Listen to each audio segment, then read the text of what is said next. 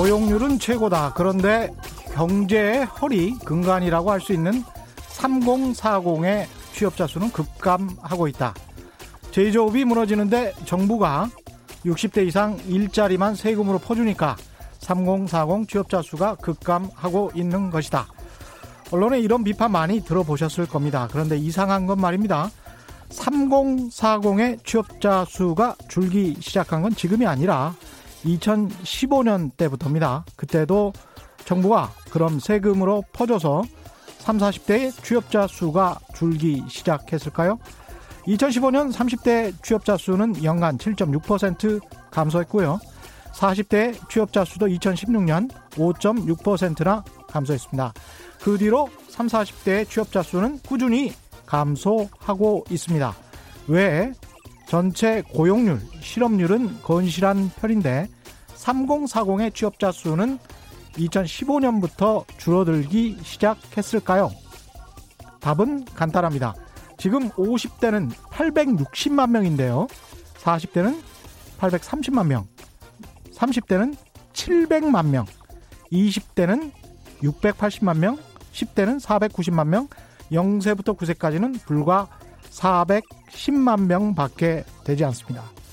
10살 미만의 아이들이 현재 40대 절반에도 미치지 못한다는 말이죠. 즉 아랫세대에서 윗세대로 넘어오는 인구가 급격히 줄고 있다는 이야기입니다. 다시 말해 3040의 인구는 지속적으로 큰 폭으로 줄어왔지만 앞으로도 계속 그렇게 줄 수밖에 없다는 뜻이 됩니다. 인구가 주는데 취업자 수가 감소하는 것은 당연하죠. 그래서 제가 여기서 예측 하나 하자면 이렇습니다. 아마도 10년 뒤에는 경제 허리, 근간이라고 할 수 있는 3040의 취업자 수는 현재보다 최소 20% 이상 줄어들 것이고요. 30년 뒤에는 최소 절반, 50% 이하로 줄어들어 있을 겁니다. 어떤 정부가 들어서더라도 우리나라 인구 구조에 급격한 변화가 없다면 확정적인 미래입니다. 그때까지 우리 언론들은 지금처럼 떠들 건가요? 정부가 60대 이상 일자리만 세금으로 퍼주니까 3040 취업자 수가 급감하고 있다고요? 안녕하십니까. 진실 탐사 엔터테이너 최경련입니다. 세상에 이익이 되는 방송 최경련의 경제쇼 출발합니다. 유튜브로도 실시간 생중계되고 있습니다. 안녕하십니까.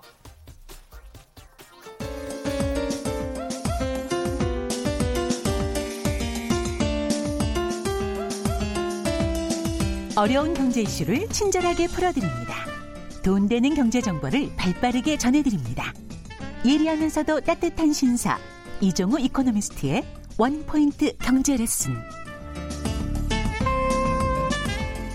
네, 국내외 경제 흐름을 분석하고 실질적인 투자 정보도 전해드리는 원포인트 경제 레슨과 팁 시간입니다. 오늘도 이종우 이코노미스트 나오셨습니다. 안녕하십니까? 예, 안녕하세요. 예, 또한 분 나오셨습니다. 유튜브에서는 잘 보이시죠? 매일경제 김기철 증권부 차장 나오셨습니다. 안녕하십니까? 안녕하세요. 예.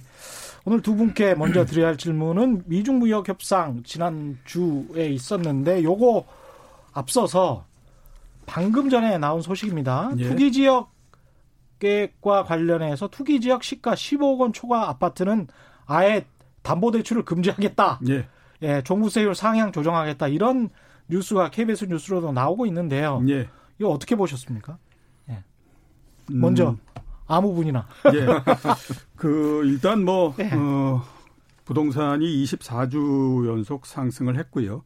그 다음에 그 이번 정부 들어서 17번의 대책을 내놨는데도 먹히지 않았기 때문에 예. 이번에 이제 18번째 이 나온 거고요. 음. 글쎄 전체적으로 지금 생각할 수 있는 방안들을 모두 다 한꺼번에 다 모았다. 이런 그 생각이 많이 듭니다. 예. 어, 이번 조치로 해서 부동산이 완전히 잡힐 수 있을 것인가 하는 것들에 대해서는 조금 지켜봐야 되겠지만 어, 위력은 점점 더 강해지는 그런 예. 형태다라는 생각이 많이 좀 듭니다. 어떻게 보셨습니까, 김기철 기자는? 저는 그 80년대 초반 미국 연준 그 의장 폴 볼커가 생각났습니다. 예. 뭐냐면 그때 이제 그 가격 잡기 위해서 금리를 계속 올렸거든요. 예, 잡힐 그랬죠? 때까지 올립니다. 이, 이제 이거는 부동산 어. 정책 부동산 가격 잡을 때까지 올 자, 저기 올리겠다. 대책을 하겠다. 뭐 어. 이런 강력한 메시지인 예. 거죠. 예. 어. 요즘 많이 네, 총선이 있어서 예. 예. 요즘 많이 나오는 단어로 인디안 어. 기후제라고 인디안 기후제로 예. 될 때까지 그, 한다. 예. 비올 때까지 계속 기후제 지낸다. 네. 예. 그건데 디테일을 제가 보도 자료랑 자세히 보니까요. 예. 확실히 강남 서초 송파 쪽에 집중해 있는 것은 맞는 것 예, 같아요. 예, 맞죠. 예, 왜냐하면 전체적으로 다 일반 서민들은 사실 상관이 없어요. 네, 9억이죠, 9억 기준. 시가 9억, 9억 이상에 대해서는 예. 뭐 담보 대출도 규제하고 그다음에 종부세도 올리고 뭐 이러겠다. 네. 쉽게 말해서 그렇고 뒤에 보니까 보도 자료 뒤에 보니까 주택 공급도 빨리빨리 하겠다 네. 이런 말이 좀 있더라고요. 네. 예 그런 것들 보면은 어느 정도 시장에서의 요구도 수용하고. 예, 그렇죠. 예. 그 말씀하셨던 거를 잠깐 한번 우리가 보면 음. 어 대출 억제 부분이 이제 어떻게 생각하면 가장 핵심적인 형태다라고 볼 수가 있거든요. 예. 투기 지역하고 투기 과열 지역에 시가 15억 이상 되는 고가 아파트는 아예 담보 대출 금지하고요. 그렇죠. 그 다음에 이제 시가 9억을 초과하는 주택에 대해서는 LTV 그 어, 비율을 9억까지는 40% 하고 그다음에 9억을 초과하는 건 20% 합니다. 음. 그러면 14억짜리 아파트를 사게 되면 기존의 대출은 5억 6천만 원 정도인데요. 네. 새로운 기준을 적용하게 되면 4억 6천만 원 정도 됩니다. 음. 그러니까 1억 정도가 줄어드는데 이 대출 억제 대책을 가장 제가 생각했을 때는 중점적으로 내놨을 거다라는 생각이 드는 부분들은 음. 최근에 부동산 가격이 많이 올라갈 때에 가장 많이 했던 얘기가 뭐냐면 공급은 없고 수요는 많기 때문이다라는 예. 얘기를 많이 하거든요. 예. 근데 수요가 왜 많아졌느냐라고 생각해 보면요. 음. 다른 어떤 것보다 저금리의 역할이 가장 컸다라고 볼 수가 있죠. 어제 음.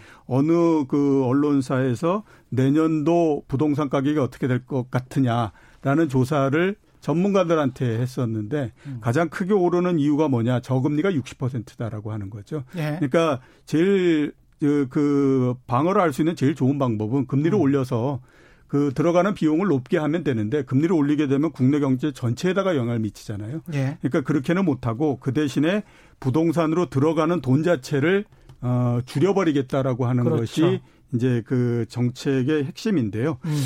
이런 정책을 왜 강하게 썼느냐 하면요. 예. 참여정부 때도 이렇게 부동산 가격이 많이 올라가서 굉장히 곤란을 겪었거든요. 음. 근데 맨 마지막에 부동산 가격을 잡을 때 가장 결정적인 역할을 했던 것이 그 당시에 대출을 굉장히 규제를 해버리는 형태가 됐죠. 예. 그렇게 되면서 부동산 가격이 이제 그 상승의 탄력을 잃으면서 내려가기 시작을 했거든요.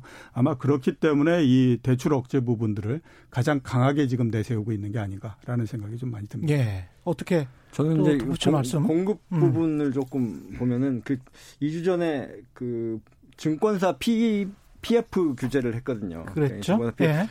어, 그거는 공급은 느리고 이 수요는 저기 억제하겠다 이런 것과 아. 좀 같이 괴를 할 수 있는가 이런 의문이 들어요. 사실 아. PF를 활성화시켜야 이렇게 공급이 느는데 음. 아까 그 참여정부 트라우마가 좀 있거든요. 네. 근데 참여정부 부동산 정책이 실패했다고 주장하는데 저는 사실 그 성공한 정책이라고 그렇죠. 생각하거든요. 네. 왜냐면은 음. 그 MB 정부 때 가장 부동산 가격이 안정됐습니다. 그거는 음. 왜 그러냐면은 참여정부 때 공급 그리고 수요를 억제하고 그게 그 정, 정책 효과가 이후에 난 거거든요. 예. 그래서 이 정도 조금 조급한 게 아닌가. 아. 어, 한꺼번에 이렇게 PF 규제도 하고 수요 대출 규제도 하고 음. 이러면은 공급은 늘리고 수요는 억제하겠다는 음. 게좀 밸런스 밸런스가 안 맞는 거 아닌가 이런 생각이 좀 그러면서도 이제 공공 임대주택이랄지 서울시에서 하는 준주거형 뭐 네. 상업 지역 쪽은 많이 허가를 해주겠다 그러니까 기존의 오피스텔을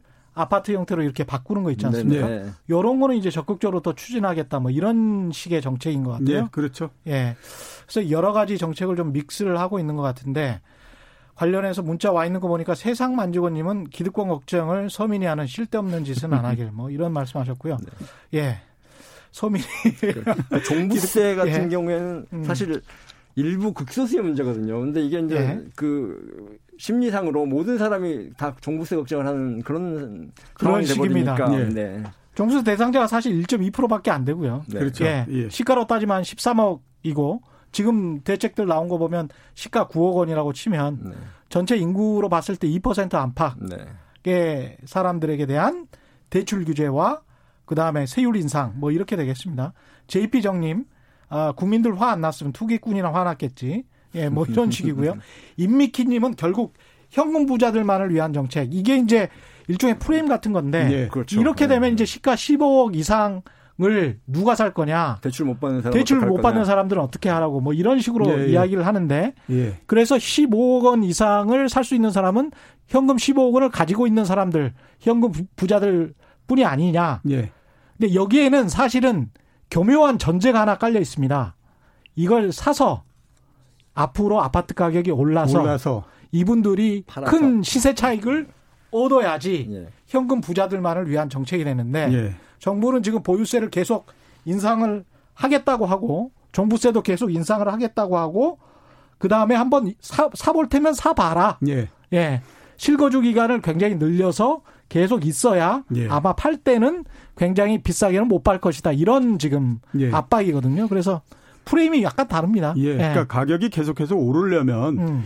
그 그러니까 뭐 어, 현금 15억을 가지고 산 사람에서 끝이는 게 아니라 네. 그 다음에 후속에 되는 사람들이 가격을 높여가면서 음. 계속해서 사야 사줘야만 되는 거잖아요. 그렇죠. 그러면 우리 한번 따져 보면 우리나라에서 현금 15억 정도를 가지고 있는 사람이 과연 몇 명 정도가 될까라고 하는 걸 한번 생각해 볼 필요가 있지 않습니까? 그렇습니다. 네. 그러니까 그 서울을 포함해서 수도권을 제외하고 나머지 우리 그 어, 지방에 있는 도 그러니까 뭐 충청남도, 충청북도 이런 데를 따져 보면요.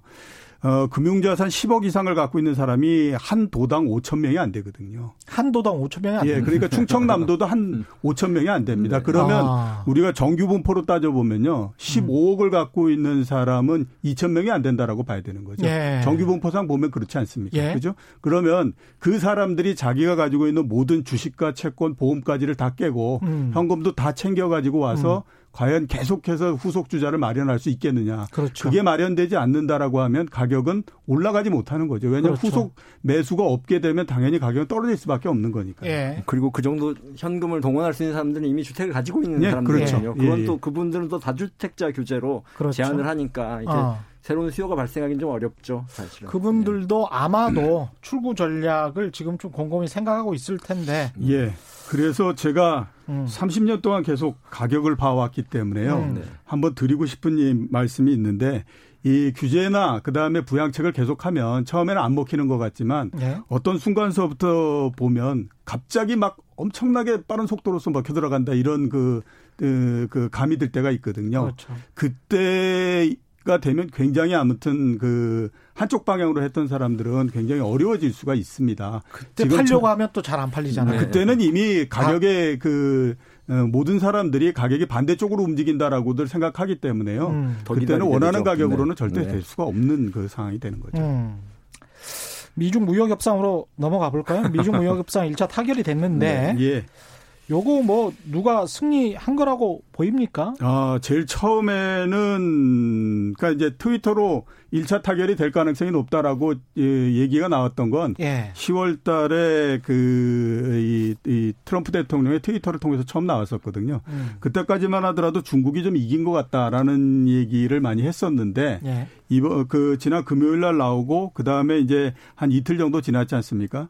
어, 언론들의 대체적인 그 판단은 미국이 판정승은 한 것 같다. 그 음. 이런 얘기들을 많이 합니다. 왜냐하면 중국이 내준 거는 가시적인 거고 미국 어, 그 미국이 내준 거는 글쎄 불분명한 것 같은데 이렇기 때문에 그 현찰 주고 어음 받았다 이렇게 돼서 이제 그 얘기를 하는 건데요.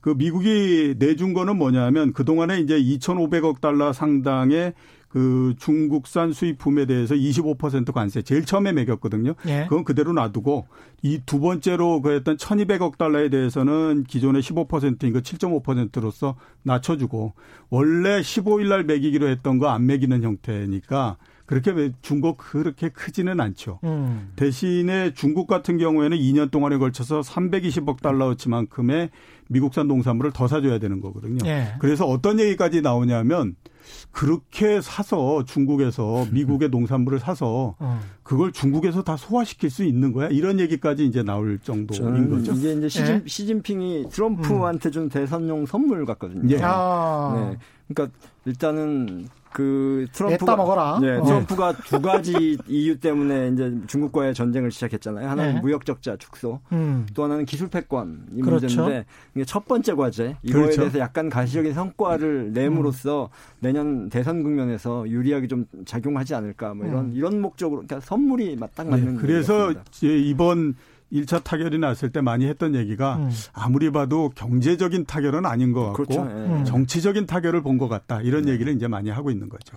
근데 이제 그것도 대선에 얼마나 먹힐지는 모르겠습니다만은 예. 당장 뉴욕 타임즈 같은 경우도 야, 그러면 지금 그렇게 해서 어느 정도 이익이 앞으로 날 거라고 하는데 그러면 2년 동안 그렇게 시진핑하고 싸워서 그 동안에 미국의 농부들이 당한 것 그동안에 우리가 관세 조치 당해서 무역이 제대로 못 된 것, 그로 인한 미국 경제 또 나아가 세계 경제에 적자가 난 거는 누가 책임질 거냐? 트럼프가 갖고 논 거 아니야? 뭐 이런 식으로 또 이야기를 하고 있습니다. 예. 미국의 주요 신문은 너무 싫어하니까 예, 트럼프 트럼프를. 대통령이 처음 취임할 때서부터 항상 각을 매, 그 세웠기 예. 때문에요. 예. 어, 그런 얘기를 이제 충분히 할 수 있다라고 이제 봐야 트럼프가 되겠죠. 트럼프가 바라보는 사람들은 러스트벨트 사람들이기 때문에 그렇죠. 그 사람들은 이렇게 실질적인 이득이라고 느끼면은 또 먹히겠죠. 예, 먹힐 예. 수 있는 거죠, 사실. 음.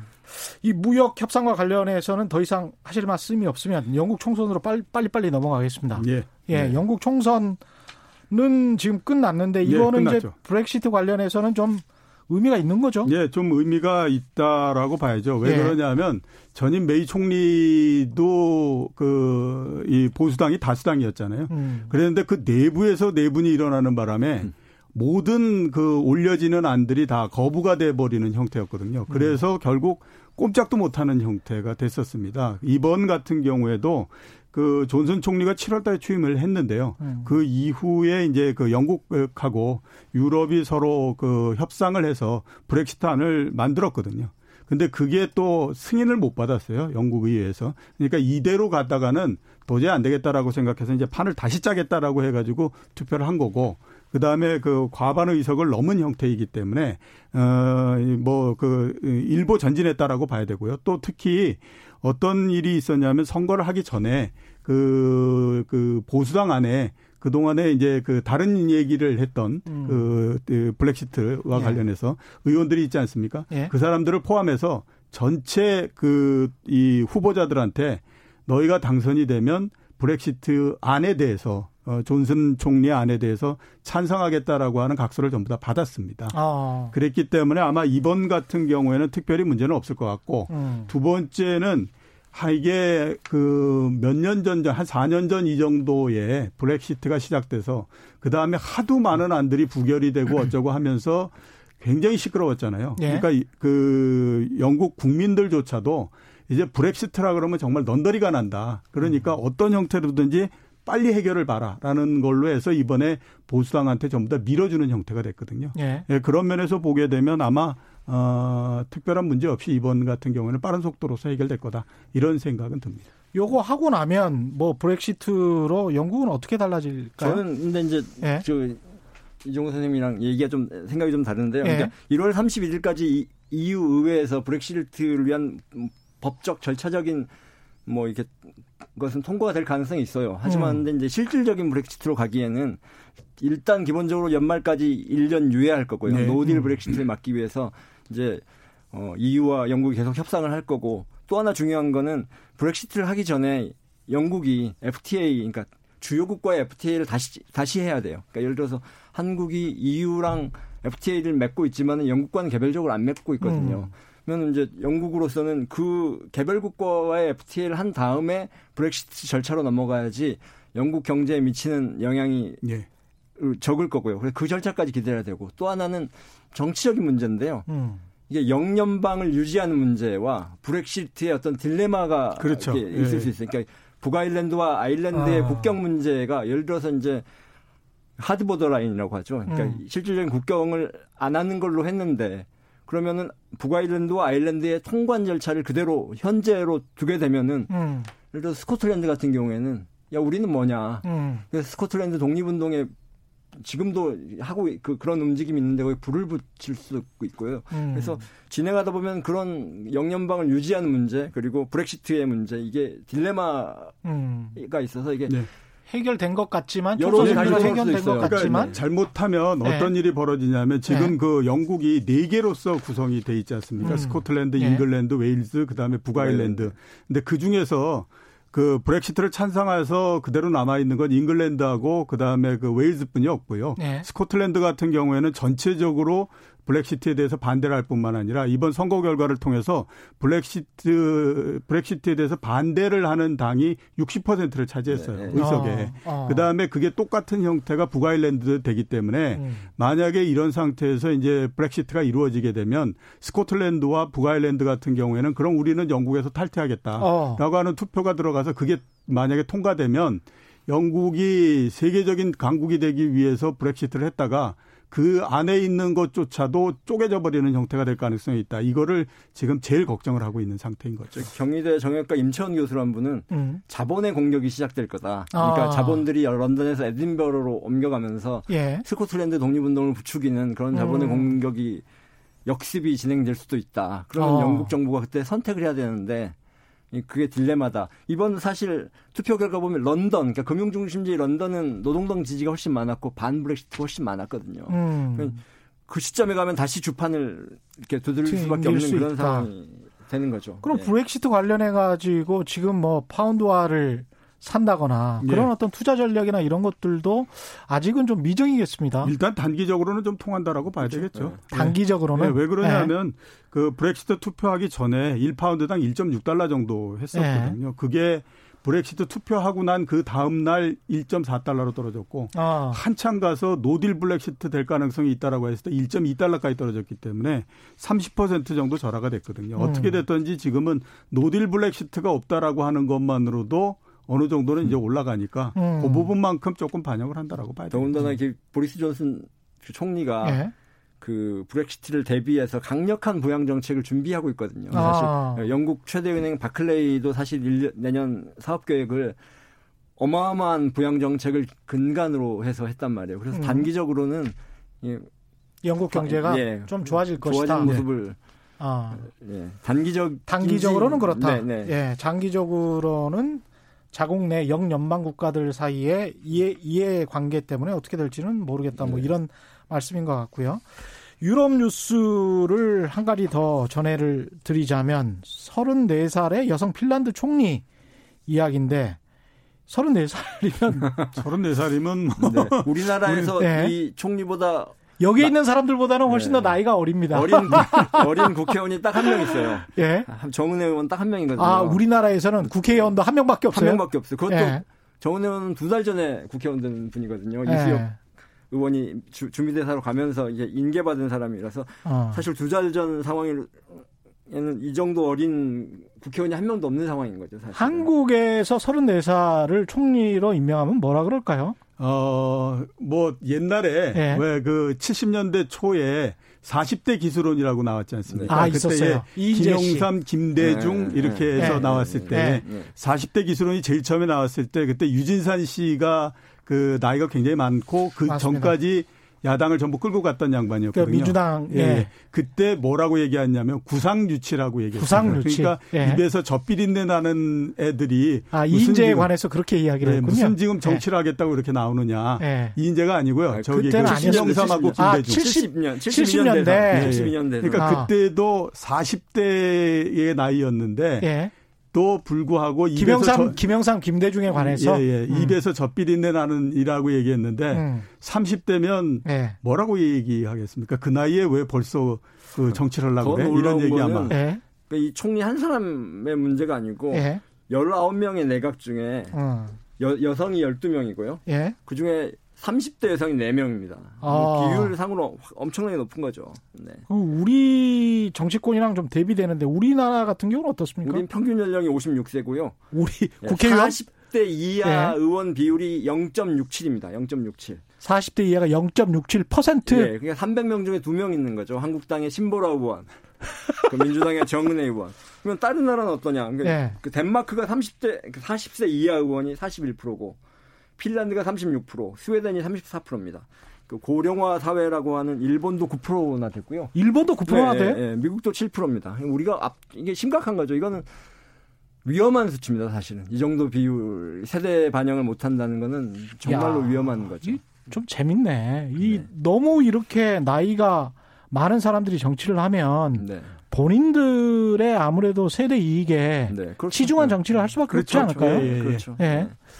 그런 측면에서 참 근데 특히 이 북유럽 쪽 네. 아까 말씀 들어보니까 네. 40% 30% 덴마크, 핀란드, 스웨덴이 다 30, 41, 36, 34입니다. 예. 이- 이렇게 이제 북유럽의 40세 이하 정치인 비율이 높은 이유가 따로 있습니까? 일단 선거제도가 이제 완전 음. 비례대표 완전 비례대표되니까. 완전 비례대표 완전 그래서 비례대표여서 그 세대 비율에 맞게 이제 그 선거인 명부를 작성하게 되니까 아 이게 세대 비율이 있어요? 거의 거의 그렇게 되죠. 아 그렇게 되는 거고 이제 정치 문화적으로는 이 마린 총리가 정당 활동을 34세인데 정당 활동을 17년을 했어요. 음.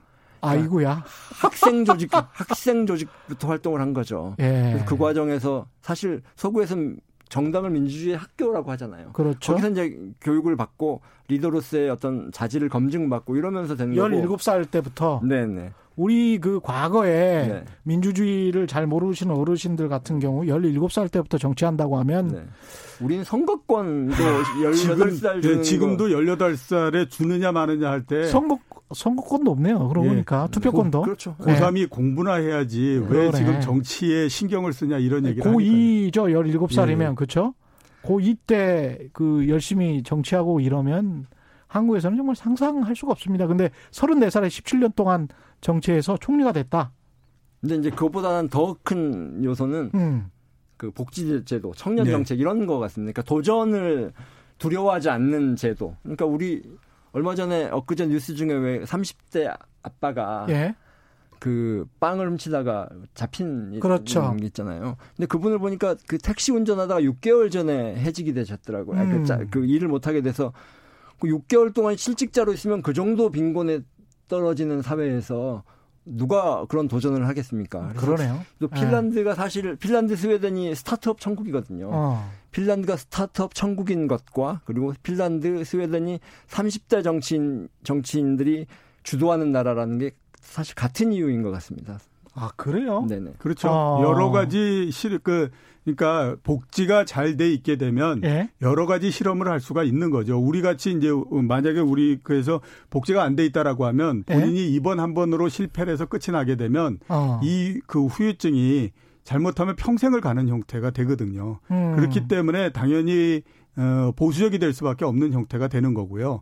그렇지 않고 복지가 어느 정도 상당히 잘 돼 있어서 그렇게 하게 되면 여러 가지 실험을 해볼 수 있는 거가 되기, 되기 때문에 당연히 그에 따른 그이 차이가 날 수밖에 없다라고 봐야 돼요. 그래서 우리나라에서 마음, 재밌네, 이거. 예, 예. 마음 놓고 정치에 도전할 수 있는 사람은 변호사거나 예. 변호사 아니면 그렇습니다. 뭐 이렇게 경제적으로 아주 풍 부유하거나 예, 떨어져도 또 다음에 세- 이제 뭐 생계. 고민 걱정이 아. 없는 사람들. 변호사, 교수 네. 뭐 이렇게 되겠죠? 네, 아까 아. 그 연령이 그렇게 되면 그 그들의 기득권을 유지하는 쪽으로 정책이 될 거라고 말씀하셨잖아요. 네. 그것도 마찬가지죠. 음. 그러니까 이런 이분 기- 기득권을 강화하는 방향으로 정책이 갈 수밖에 없는 음. 그러니까 청년 정치가 실종되면 그런 문제가 있는 거죠. 근데 제도적으로 우리는 그리고 그 사회 복지 제도 자체가 아, 도전 자체를 두려워하게 만드는 사회인 거죠. 그러니까 그러네요. 그렇습니다. 이게 참 심각하구나. 그, 그 다음에 이제 특정 직업군 같은 데에도 몰리게 되잖아요. 그렇죠. 우리 예, 정치인들 그렇죠. 같은 경우는 네, 네. 거의 다가 법조인들 출신 네, 많고 네.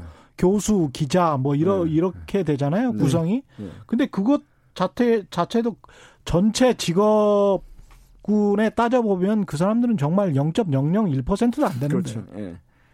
그럼 그렇죠. 상당히 뭐 심각한 일이네. 생각해 보면. 그렇죠? 그렇죠. 그런 그런 측면에서 비례 대표라는 게 아까 저는 생각해 보니까 깜짝 놀랐는데 연령대 비례대표를 두는 것도 굉장히 의미가 있겠습니다. 그렇죠. 당연히 그래 그래야죠. 비례대표 우리 목적 같은 경우는 예. 상상을 하지를 못하지만 네, 네, 네. 정당별로 또는 끼케 뭐 직업군별로 뭐 이렇게 생각을 하잖아요. 저는 또 과감하게 예. 그 대통령께서 임명직의 청년들을 음. 지금 총리로 거론된 분들이 다 70대잖아요. 그렇죠. 거론됐었던 네. 사람들이 예. 40대, 50대 총리를 발탁하고 장관들도 발탁하고 임명직에서 적극적으로 정책을 추진해야 된다고 봅니다. 어. 사실 마크롱 대통령이 29살에 장관이 됐거든요. 예. 그리고 그 장, 올해 노벨 평화상 받은 에, 에티오피아 총리가 음. 37살에 저기 장관으로 발탁이 됐어요. 그러니까 그런 발탁을 통해서 인재를 키우는 과감한 좀 이렇게 그렇습니다. 예. 네. 제가 또 하나 생각하는 거는 음. 우리나라에서는 직업으로의 정치, 그러니까 음. 정치인, 예. 순수한 정치인이라고 하는 게 아, 앞에서 말씀하셨던 북구나 이런 데보다 굉장히 약하죠. 아까 그렇습니다. 말씀하셨던 것처럼 17살에 정당에 들어가고 그때에서부터 어, 정치에서 트레이닝을 받고 이렇다라고 하는 건 그 사람의 직업은 정치인인 거거든요. 음. 그렇기 때문에 그 교육을 받는 과정 속에서 많은 생각을 할 수밖에 없죠. 어떤 것이 좋은 정치이고 사람들을 위해서는 어떤 걸 해야 되느냐 하는 건데 우리나라 한번 생각해 보시면 직업으로의 정치인이라고 하는 것에 대해서 굉장히 견해가 안 좋을 뿐만 네. 아니라 부정적이죠. 예, 또, 예, 정치 또 하나는 뭐냐면 네. 우리나라에서 정치를 하는 사람들은 다른 곳에서 일정하게 어느 정도 이름을 얻었다라고 하는 사람들이 음. 아주 나쁘게 얘기하면 어, 내가 그 이름을 어, 그 통해서 그렇죠. 그냥 정치에 들어가서 또 이렇게 생각을 하거든요. 그러니까 이제 네. 많이 되는 사람들이 변호사, 교수 뭐 이런 사람들로서 하잖아요. 그 사람들 처음서부터 정치인이 아니었거든요. 그 직업에도 안 좋아요, 사실은. 네, 그렇죠. 변호사나 교수나 특히 뭐 공대 쪽 아주 뭐 논문을 잘 썼던 사람들이 그 비례대표나 뭐 이런 식으로 가서 본인들의 연구 우리 또 이제 기자들도 마찬가지지만 네. 앵커 하다가 뭐 한나절도 안 돼서 뭐 청와대 대변인하고 이런 분들이 있는데 이렇게 되면 그 직업군에 관해서도 혐오를 갖게 되고 예, 그렇죠. 정치 자체에 대해서도 혐오를 갖게 되고 그러다 보면 정치로 대부분의 문제를 풀어야 되는데 정치 자체에 혐오를 갖게 되면 뭐 풀 수 있는 문제가 거의 없죠. 예. 도전 도전 얘기를 한번 더 해보면은 음. 우리나라 그 과학기술 연구 과제로 되는 그 과학기술 성공률, 성공률이 예. 98%입니다. 98%. 예. 그러니까 정부에서 지원을 받아서 그 연구 성과가 98%나 나온 어마어마한 수치거든요. 근데 음. 이거는 자랑이 아니라 부끄러움이에요. 그렇죠. 사실 98% 성공할 수 있는 과학 과제라는 건 없는 거거든요. 그렇죠. 예. 그러니까 쉬운 것만 하는 거죠. 그러니까 음. 여기서 떨어지면은 연구비도 지원 못 받고 이러니까 아주 쉬운 도전 과제. 그러니까 음. 이게 젊은이들이 공무원 시험 준비하고 젊은이들이 의대를 가려고 하고 이런 것과 다 맥이 다 있는 문제. 그렇죠. 30대 정치인이 없는 문제. 정치가. 예산, 지금 R&D 예산과 네. 관련해서 네. 말씀을 하셨는데 네. R&D 예산 관련해서 사실은 그렇게 성공률이 높을 필요가 없고 그렇죠. 네. 사실은 시장에서 별로 그 지금 당장은 쓸모가 없을지 모르지만 장기적으로 봤을 때 대박이 날 수 있는 그런 쪽으로 연구를 원천 기술 연구를 많이 해야 되는데 그런 쪽으로 하지 않고 아, 안 하는 거죠. 네. 쉽게 패스할 수 있는 네. 관료들 눈에 들 수 있는 또 그런 걸 가지고 또 정치하는 사람들이랄지 정부는 그거 가지고 이제 쇼만 하는 거죠. 그렇죠. 그런 네. 부분에서 사실 이런 정치가 젊어져야 네. 경제도 젊어지는 게 아닌가 좀 유연해지고 과학기술도 젊어지고 과학기술도 젊어지고 네. 그런 생각이 많이 드네요. 네. 이 도수연님 같은 경우는 우리나라 교육제도도 문제가 있다고 생각됩니다. 모두 입시 위주의 교육분이라 다른 시사 정치 경제에 관심을 가질 기회도 없어 보입니다. 이런 말씀 하셨고요. 사분사분하다님은 독립운동 12살, 14살도 나갔습니다. 어린 나이 아니죠. 뭐 이런 말씀 하시는데 맞는 것 같습니다. 우리나라 같으면 음. 입시 그 하지 않고 어, 철학이나 정치에 관심을 가지면 쓸데없는 거에 관심 갖는다고 얘기하지 이념 교사라고 하죠. 이념, 이념 교사. 네.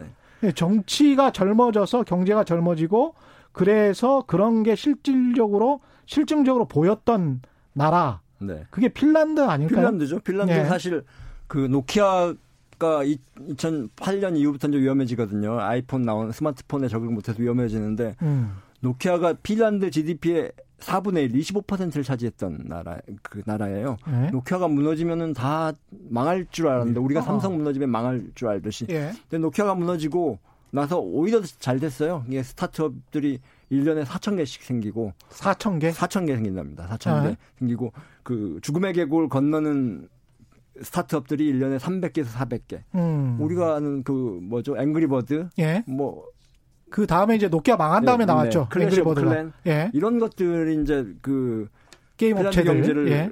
이렇게 올려 부흥시켰거든요. 음. 젊은 정책이 있어서 가능한 겁니다, 사실. 음. 그게 우리나라도 지금 예외 없이 계속해서 나타나고 있는 형태라고 봐야 되거든요. 예. 그러니까 노키아가 제일 많이 갔을 때 시가총액의 60% 네. 정도까지 됐었어요. 예. 그 핀란드 시가총액에. 음. 그러니까 우리나라 같은 경우에도 어, 몇 년 전, 그러니까 한 3년 전 정도에 보면 셀트리온의 시가총액이 3위까지 올라갑니다. 예. 그러니까 그 현대자동차를 넘어서 갔던 거였거든요. 옛날 같으면 생각도 할 수 없는 그렇죠. 일이잖아요. 어떻게 현대자동차의 시가총액을 넘어가느냐, 뭐 이런 음. 이제 그하고 그 다음에 한때의 그 아모레 퍼시픽의 시가총액이 음. 우리나라에 있는 모든 그 백화점들의 시가총액을 다 모은 것보다도 훨씬 더 커졌어요. 음. 그리고 우리나라에서 주가가 처음으로 700만 원을 넘어간 게 그러니까 액면가 500원으로 따졌을 때 네이버인 거거든요. 예. 그러니까 내부에서는 지금 우리나라도 굉장히 많은 변화가 오고 있는데 음. 그 부분들을 에, 핀란드처럼 이렇게 스타트업이나 이런 것들을 통해서 잘 뒷받침하지 못하면 우리의 경제 체제가 앞으로 굉장히 낡아지는 형태가 되는 거죠. 올드한 형태가. 예를 들어 네. 2009년 상황에서 핀란드가 선택을 해야 됐거든요. 음. 예를 들어 우리식으로 공적 음. 자금을 투입해서 노키아를, 노키아를 살릴, 살릴 것이냐. 것이냐 아니면은 그 자금으로 다른 새로운 성장 동력을 발견할 것이냐. 정부 입장에서 사실 노키아 살리는 게 제일 쉽죠. 네. 네. 제일 근데, 편하고. 네. 그렇죠. 네. 그렇게 하지 않았다는 거죠. 그래서 그, 런 선택을 할 수 있으려면은 정치가 젊어져야 되는. 음. 제가 보기에는 우리나라도 앞으로 계속해서 지금도 마찬가지지만 앞으로도 계속 그런 선택을 강요받을 겁니다. 그렇지 않으면 예, 예. 그렇지 않으면 지금 우리나라 주식 시장이 왜 이렇게 다른 데에 비해서 부진하냐 보면요. 음. 경제나 이런 것보다도 산업 구조를 봤을 때 아 그럴 수밖에 없을 것 같다라는 생각이 드는 게 예. 예, 몇 년 전서부터 조선, 그다음에 뭐 자동차 이런 것들이 좋아진다라고 얘기했지만 좋아지는 것에서 한계가 있다, 있더라라고 하는 거죠. 그러니까 그렇죠. 이미 그런 산업들은 전 세계적으로 피크를 한 번은 다 봤다라는 거거든요. 음. 그러니까 피크를 다 보면 우리가 옛날에 철도 산업 이런 것들이 굉장히 그 미국에서도 어, 성장 산업이었다라고 했지만 그게 한번 피크를 보고 나면 그 다음서부터는 그렇게 많이 올라가기가 그런 게 어렵거든요. 미국 음. 같은 경우에 어, 베드로햄 스틸이나 이런 기업 같은 경우 50년 내내 주가가 빠지고 있는 상태예요. 네. 그러니까 철강 회사 같은데 그게 이미 에, 산업이 피크를 치면 그런 형태가 나오는 거거든요. 그러니까 우리나라도 어, 불과 한 20년 전까지는 중후장대한 산업으로 해서 잘 그게 한국을 끌어올리는 형태가 됐는데 예. 이제는 그것만 가지고 가기는 굉장히 어려운 형태가 됐죠. 그러면 뭔가 새로운 것이 나와야 되고 그것은 어, 새롭고 젊은 기업으로 해서 갈 수밖에 없는 게 우리나라의 이제 돌파구인데 음. 그게 되지 않는다라고 하면 상당히 어려워지는 형태가 될 수밖에 없다라고. 정확히 제가 통계치는 기억이 안 납니다만은 상속된 부자, 상속 부자 거래소, 예, 네. 예 상속 부자의 숫자, 한국 거래소와 중국, 미국 네, 네. 이렇게 살펴보면 한국은 거의 전무, 예. 그러니까 상속된 부자들 위주로만 있고 예. 신흥 부자, 신흥 부호들은 거의 나타나지 않고 네, 있잖아요. 네, 지난 그렇죠, 20년 그렇죠. 동안. 네, 네. 근데 미국, 중국 같은 경우는 뭐 1위부터 10위까지가 다 예. 창업자들이죠. 새, 로운 네. 창업자들이 네. 나타나고 있잖아요. 그런 측면에서 좀 공정한 경쟁이 담보가 돼야 되지 않을까 그런 생각을 합니다. 3629님, 북유럽 국회의원들은 보좌관도 없이 혼자 공부해서 입법 위반을 하는데 신기해요. 어떻게 생각하십니까? 이게 사실은 보도 자료가 없으면 기사를 못 쓰는 기자들하고 비슷한. 근데 이게 이제 그 선택을 해야 되거든요. 예. 그러니까 우리나라는 그 입법 보좌 기능을 개인화했어요. 예. 의원의 보좌관을 늘리는 방식으로. 예. 근데 이제 유럽이나 미국 같은 경우는 음. 국회 입법처. 음. 그러니까 국회 전체 보좌 기구를 키운 거죠. 그래서 음. 예를 들어 우리나라는 국회의원이 입법 아이디어가 있으면은 자기 보좌관 시켜서 법안을 만들거든요. 근데 그 북유럽이나 아니면 미국 같은 데는 자기 입법 아이디어가 있으면은 입법처의 전문가 찾아가서 이걸 법안화하는 그러니까 음. 이걸 선택을 해야 되는데 우리는 다 개인화 시켜버린 거죠. 그래. 네. 김기철 기자가 왜 이렇게 국회에 관해서 잘 아시냐면 지금 증권부 차장을 하고 있지만 바로 직전에 국회에 출입을 했기 때문에. 아, 예. 그래서 국회에 관해서 지금 굉장히. 근데 이 기획을 하려고 했거든요. 예. 근데 국회의원들이 다 이 기획에 지원을 안 해줘요. 그러니까 그 보좌 기능을 국회 기능으로 만드는 음. 구조적으로 음. 하는 거에 대해서 다 반대를 하는 거죠. 왜냐하면 자기 보좌관이 예, 그렇죠. 있는 게더 예, 예, 예, 중요하니까. 그 자기 문제. 개인 심부름도 좀 시키잖아요, 사실은. 그게 좀 많, 맞나요? 얼마나 맞나요? 비공식적으로는 엄청나죠. 예. 없다고 얘기하면은 이상하겠죠. 근데 사실 이제 제대로 그거를 따져놓고 보면 그건 갑질 아닙니까? 네, 그렇죠. 예. 공무를 해야 되는 네. 사람을 네. 데리고 개인 비서관처럼 쓰고 있는 거니까 예. 그 돈은 자기가 주는 국가, 게 아니고 사실은 국가 세금, 으로 국가 예산으로 세금으로 쓰고 있는데 네. 그 사람에게 그 자기 개인 업무를 자꾸 시키니까 그래서 보좌관들이나 비서관들이 굉장히 좀 불만이 많고요. 예. 예.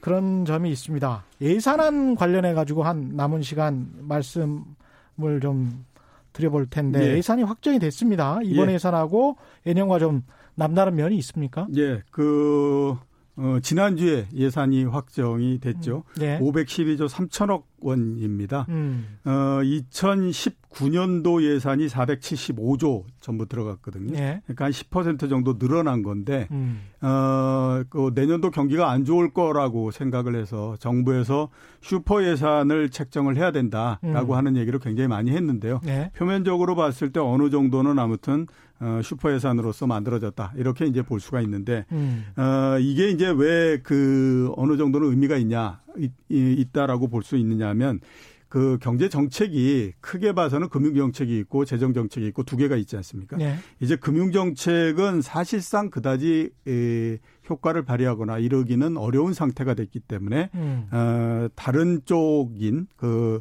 재정 정책 이 부분에 좀 올인을 할 필요가 있다 이렇게 돼서 그런데요. 2011년 6월달에 우리나라 기준금리가 얼마였냐면 3.25%였습니다. 음. 그걸 5년 동안에 걸쳐서 1.25%까지 내렸거든요. 음. 그다이 그 시, 시점에 금리를 내린다고 하더라도 별로 그렇게 뭐 경기가 좋아지거나 그러지 않았고요. 또 이제 올해 6월 달에 1.75%였다가 10월 달에 1.25%까지 내렸지 않습니까? 네. 내렸는데 앞에서 우리가 제일 처음에 얘기했던 것처럼 부동산 가격만 올라가고 음. 어, 경기가 좋아지거나 이렇게 이제 되지 않는 형태가 된 거죠. 네. 그래서 아주 그 극단적으로 얘기하는 사람 같은 경우에는 음. 우리나라에서 금리를 내리는 거는 한국은행이 우리도 경기 둔화를 막기 위해서 뭔가를 했다. 라고 하는 얘기를 하는 거 이해할 수 있는 거 이해는 별다른 역할을 하지 못한다. 이렇게 그 보기 때문에 음. 결국 이제 그 이 재정 쪽에 투입 이런 것들을 통해서 어 효과를 훨씬 더 어, 내는 쪽으로서 경제 정책의 방향이 조금 바뀌었다. 이렇게도 이제 볼 수 있어서 조금 남다르다. 이렇게 이제 생각을 할 수 있는 거죠. 김 기자는 어떻게 보십니까? 재정이 적극적인 역할 을 해야 되는 거죠. 사실. 음. 근데 이제 그 문재인 정부 들어와서 이 경기에 짓눌려 가지고 예. 재정 재정이 사실 많이 투입했는데 그 경기가 떨어진 만큼 그걸 메꾸는 부분에 투여가 됐거든요. 근데 음. 이제 더 중요한 과제는 구조개혁 과제인데 음. 경기에 짓눌려서 구조개혁 과제에 어떤 진전이 별다른 진전이 없었어요. 네. 난 그래서 이 국가 재정을 적극적으로 투입해서 이 경기를 따라가는 거에 그치지 말고 음. 이 구조개혁에 음. 그 자본을 네. 투입해야 되는데 많이 구조개혁이라고 하면 산업구조개혁. 예. 산업구조개혁. 을 그러니까 앞으로 음. 성장 산업 이런 쪽에 투자하는 부분들인 음. 거죠. 그러니까 예. 그 동안에 이제 그 이그 그 재정 투입 이런 걸 얘기할 때마다 예. 많이들 얘기했던 게 뭐냐 하면 재정 늘려서 음. 결국 복지 예산으로 다 쓰고 나면 남는 게 뭐냐 이런 얘기들 굉장히 많이 그렇죠. 했잖아요. 네. 그리고 그런 것들이 또 어느 정도 소구력을 가졌던 것도 사실이거든요. 네. 그랬기 때문에 이번 같은 경우에 예산을 책정을 하면서 음. 상당히 신경을 썼던 게 뭐냐면 재정 승주가 높은 부분 그 다음에 네. 또 성장 잠재력을 확충할 수 있는 부분 음. 이런 쪽에다가 이제 많이 그 어, 이게 예산을 배정하는 형태를 했었는데요. 음. 예를 들어서 가면 보면 올해 많이 얘기됐던 게 왜 그 소재 부품 국산화 이런 거지 않습니까? 예. 장비. 예. 이쪽에 예산이 올해에 비해서 내년도가 두 배 정도 늘어났고요. 바이오 쪽에 대한 예산 이런 것도 굉장히 많이 늘어났기 때문에 음. 아마 그게 이제 구조 개혁과 관련한 예산 이런 것들로서 볼 수가 있는 거겠죠. 산업 구조와 관련해서는 재정이 적극적으로 역할을 해야, 역할을 해야 된다. 네. 여기에는 두 분 다 동의하시는 네. 거죠. 예, 그렇죠. 예. 예. 일부 경제 신문들에서는 뭐 제가 콕 집어서 말씀드리자면 한국경제신문에서 로버트 베로 교수를 언급하면서 음, 음. 로버트 베로 교수는 이 재정 승수에 관해서 전혀 믿지를 않는 네. 교수인데 네. 관련해서 문재인 정부의 재정 정책은 엉터리다 이런 기사를 계속 쓰고 있던데 그런 의견도 있다는 것을 참고해 주십시오. 그 분이 우리나라 재정에 대해서는 보지를 않았을 겁니다. 그분은 오바마 정책, 오바마의 stimulus plan 같은 경우도 경기 부양 정책도 엉터리다, garbage다, 쓰레기다 이런 이야기를 했었던 분입니다. 오늘 말씀 감사하고요. 지금까지 이종우 이카노미스트와 매일경제 김기철 증권부 차장과 함께했습니다. 고맙습니다. 예, 감사합니다. 감사합니다.